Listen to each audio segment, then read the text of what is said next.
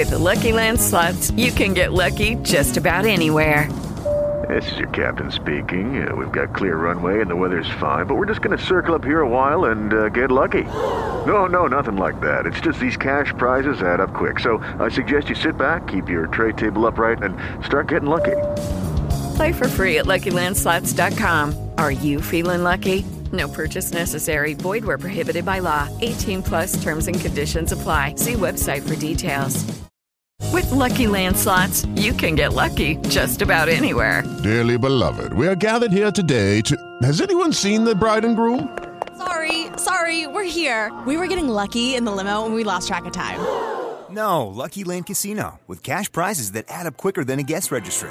In that case, I pronounce you lucky. Play for free at LuckyLandSlots.com. Daily bonuses are waiting. No purchase necessary. Void where prohibited by law. 18 plus. Terms and conditions apply. See website for details. I podcast L'Espresso. BFC Media.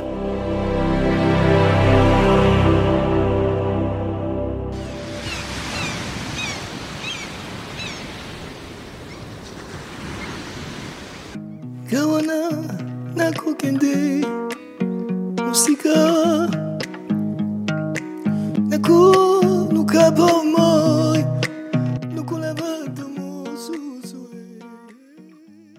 Lampedusa. Da 30 anni ormai quest'isola è meta di sbarchi di migranti che scappano da guerre e sofferenze.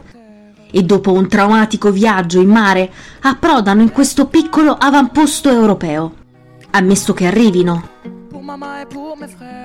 Nelle ultime settimane si è consumata la più grande tragedia del Mediterraneo. Si stimano quasi 500 morti, ma i numeri, si sa, sono sempre sballati. Quanti nomi, quante storie, quante vite ci sono sul fondo del mare?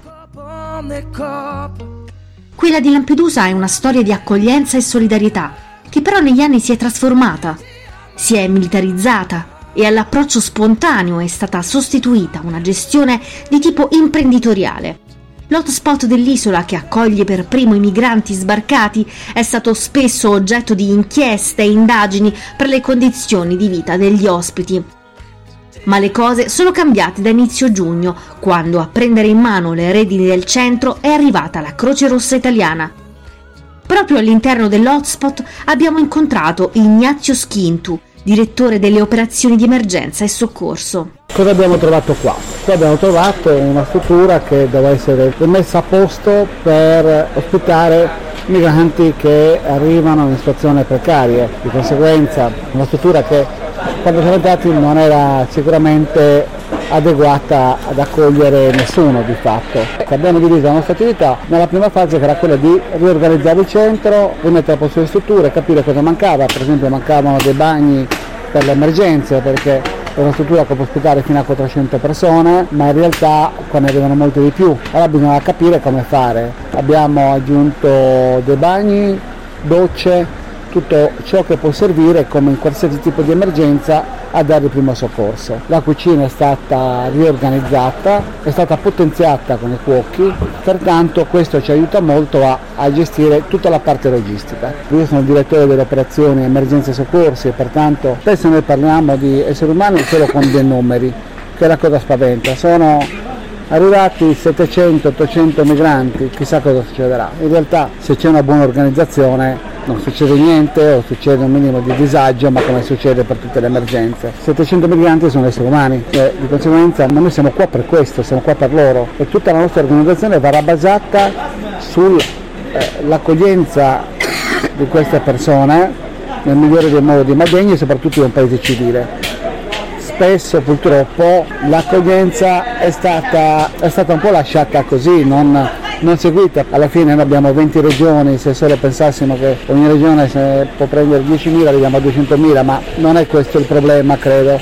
Credo che proprio è mancata una cultura dell'accoglienza allora qua stiamo cercando di farlo fin dal primo momento. Al centro abbiamo incontrato anche Francesca Basile, responsabile dell'unità operativa migrazioni della Croce Rossa. Lei ci ha parlato di un altro aspetto importante della prima accoglienza. Garantire la dignità umana è una primissima risposta ai bisogni della persona. Partiamo da quelli materiali perché la persona appena arriva qui nel minor tempo possibile, tra l'altro, perché questo diventa il primo spazio sicuro dopo una traversata, dopo il caos, dopo il pericolo di perdere la propria vita.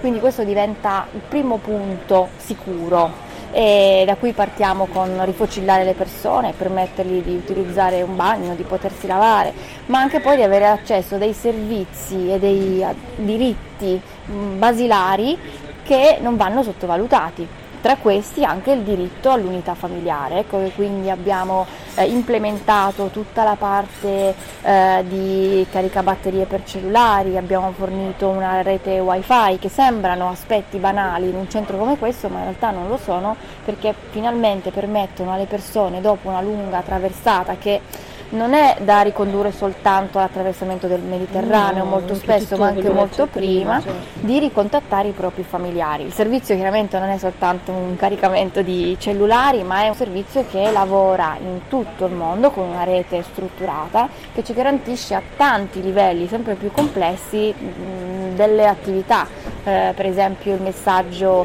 Safe and Well ovvero un messaggio quasi telegrafico che la persona può mandare alla propria famiglia, anche in assenza di un telefono, perché la telefonata viene fatta dalla Croce Rossa italiana che telefona alla Croce Rossa del Sudan che telefona alla persona, oppure attraverso proprio dei messaggi scritti che possono essere recapitati. Attraverso... Cioè, dei messaggi che preparate voi?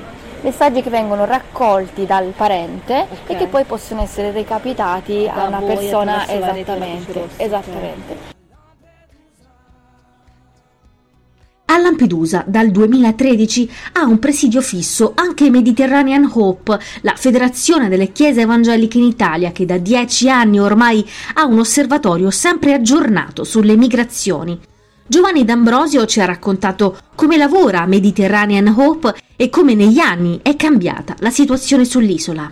Noi ci occupiamo da una parte della primissima accoglienza delle persone e dall'altra eh, portiamo avanti appunto questo lavoro di comunità che nell'ultimo periodo è stato soprattutto concentrato sulla scuola, mm. su pensare appunto ai laboratori da fare con, uh, con le classi delle medie, del liceo. Come è cambiato secondo te negli ultimi anni l'approccio a questo tema della migrazione?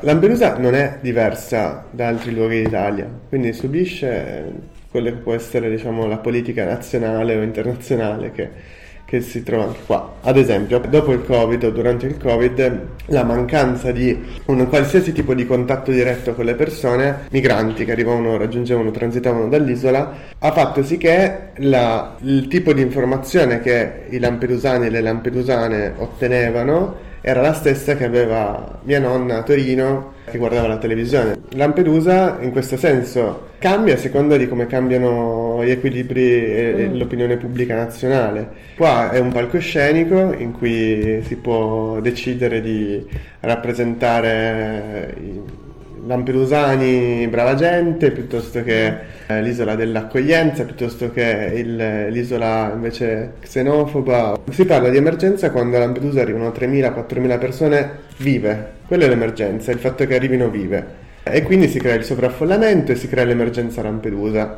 Quando l'emergenza riguarda semmai le persone che a Lampedusa non arrivano. Quella è l'emergenza. L'emergenza è è in mare, eh, l'emergenza è in Libia, nei campi di detenzione, nel deserto, in Tunisia dove la gente viene pestata o comunque discriminata in continuazione. Quella è l'emergenza. Quindi l'approccio securitario non è quello che serve, l'approccio securitario non è quello che aiuta le persone a non morire in mare, e ne abbiamo viste troppe morte nell'ultimo periodo o in passato quello che serve è darle delle opportunità alternative per non fare questa traversata. Quindi tu puoi mettere a posto l'hotspot quanto ti pare, ma se continueranno ad arrivare migliaia di persone in questo modo qua, le persone continueranno a morirci in mare. Quindi il tema è dare delle alternative. Il lavoro che avete fatto sul territorio, appunto, ha dato dei frutti secondo te in questi anni? Io penso che mm, soprattutto il lavoro con la scuola sia importantissimo. Erano interessati interessate, erano presenti, facevano un sacco di domande, anzi avevano proprio voglia di sapere Cioè non sapevano neanche dove era l'hotspot. E noi abbiamo fatto una lezione all'aperto davanti all'hotspot in cui gliel'abbiamo raccontato. Oppure siamo andati al cimitero di Lampedusa a raccontargli le storie delle tombe delle persone migranti che sono morte in naufragio cercando di arrivare sull'isola, che erano accanto alle tombe dei loro, dei loro parenti. No? Quindi, visto che noi siamo presenti, conosciamo un po', que- anche se non siamo di qua, però conosciamo meglio sicuramente tutta quella, quel lato, fare un po' da ponte di conoscenze, Mm. quindi permettere a loro di riconnettersi con una storia del loro territorio che volendo o nolendo è importante ed è fondamentale da conoscere. Per capire il cuore dell'isola, poi non potevamo non parlare con Don Carmelo, il parroco di Lampedusa. L'unico spazio che diciamo ai volontari è permesso di interagire con i migranti è al momento dello sbarco, quando arrivano proprio al molo e là mostriamo affetto, vicinanza, anche con dei gesti concreti, magari un po' d'acqua, qualcosa da mangiare. Però prima stavano tanto là sulla banchina perché gli spostamenti a volte stavano un'ora, due ore, tre ore. Prima la parrocchia poi era un centro in cui molto frequentato dai migranti. Ora in cui ci sono queste normative ancora Covid in corso là, diciamo loro non possono uscire da là, per cui rimangono là il tempo necessario, ora uno dei giorni mi dicevano la Croce Rossa e poi vengono subito, diciamo, gli viene trovata una destinazione. Qui tranne il momento là del molo, diciamo, i contatti non se ne hanno con i migranti, infatti tu magari essendo qua nell'isola ti accorgi No, che sì. non, non ci sono, per cui diciamo è rimasto tutto così. Però questo non è cioè, positivissimo che tutto funzioni, però dal punto di vista del contatto con gli isolani non è un male, perché è come se fossero relegati Sì. e gli isolani non, non- non- la sentono Eh, più questa... Di tanto in tanto i parrocchiani eh, me lo dicono sta cosa, noi vorremmo fare come una volta essere vicini, invitarli a casa nostra anche a prendere un caffè e far uscire i bambini, farli passare un po' di tempo, però questo diciamo ci sono, non, non ci viene permesso e non possono uscire o non le vogliono far uscire, questo io non te lo so dire, però di fatto sono relegati là e contatti con gli isolani non ci sono. E purtroppo sono delle, delle indicazioni che danno un po' la prefettura, il governo, a cui si deve sottostare. Certo, eh, non è carino sapere che ci siano tante persone relegate là al centro, non avere la possibilità anche di farsi una passeggiata, una cosa stupida, andare a prendere un caffè. Prima erano qua davanti alla chiesa, giocavano a pallone, entravano in chiesa, anche se erano musulmani, chiedevano indicazioni, vedevano, facevano loro preghiere, cioè era bello questa interazione che c'era. Però di fatto ora non c'è più sta cosa. Sì, no, mi, mi chiedo solamente se c'è appunto questo rischio di creare molta distanza anche, che poi a un certo punto magari l'attenzione, anche la solidarietà forse rischia anche di spegnersi. Allora, io essendo parroco, diciamo, i parrocchiali le conosco benissimo, ma il- la solidarietà del Lampedusano è molto accentuata. Ok. Quindi diciamo il problema non sussiste per loro. Dispiace, dispiace sapere che ci sono persone relegate là che non possono uscire. E l'incontro, diciamo, è sempre cultura, diciamo, ti arricchisce. Gli sbarchi massicci sono qua iniziati nel 2010-2011, in cui la parrocchia era qua sempre aperta di notte e di giorno. Si faceva i turni, tutti si, si davano le cose.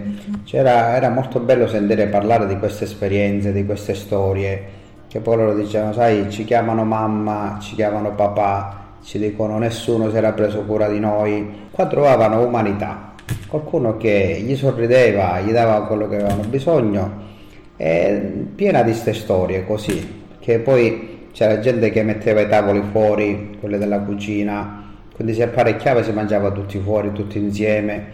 Questa era la, la bellezza della- del farsi prossimo e condividerne e loro lo gradevano tantissimo sta cosa.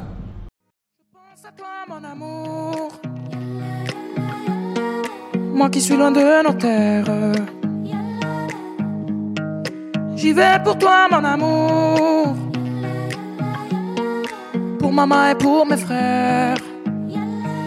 Là-bas, c'est une terre d'accueil. Je serai bientôt sur le seuil. Oh, là-bas, c'est. I podcast L'Espresso, BFC Media.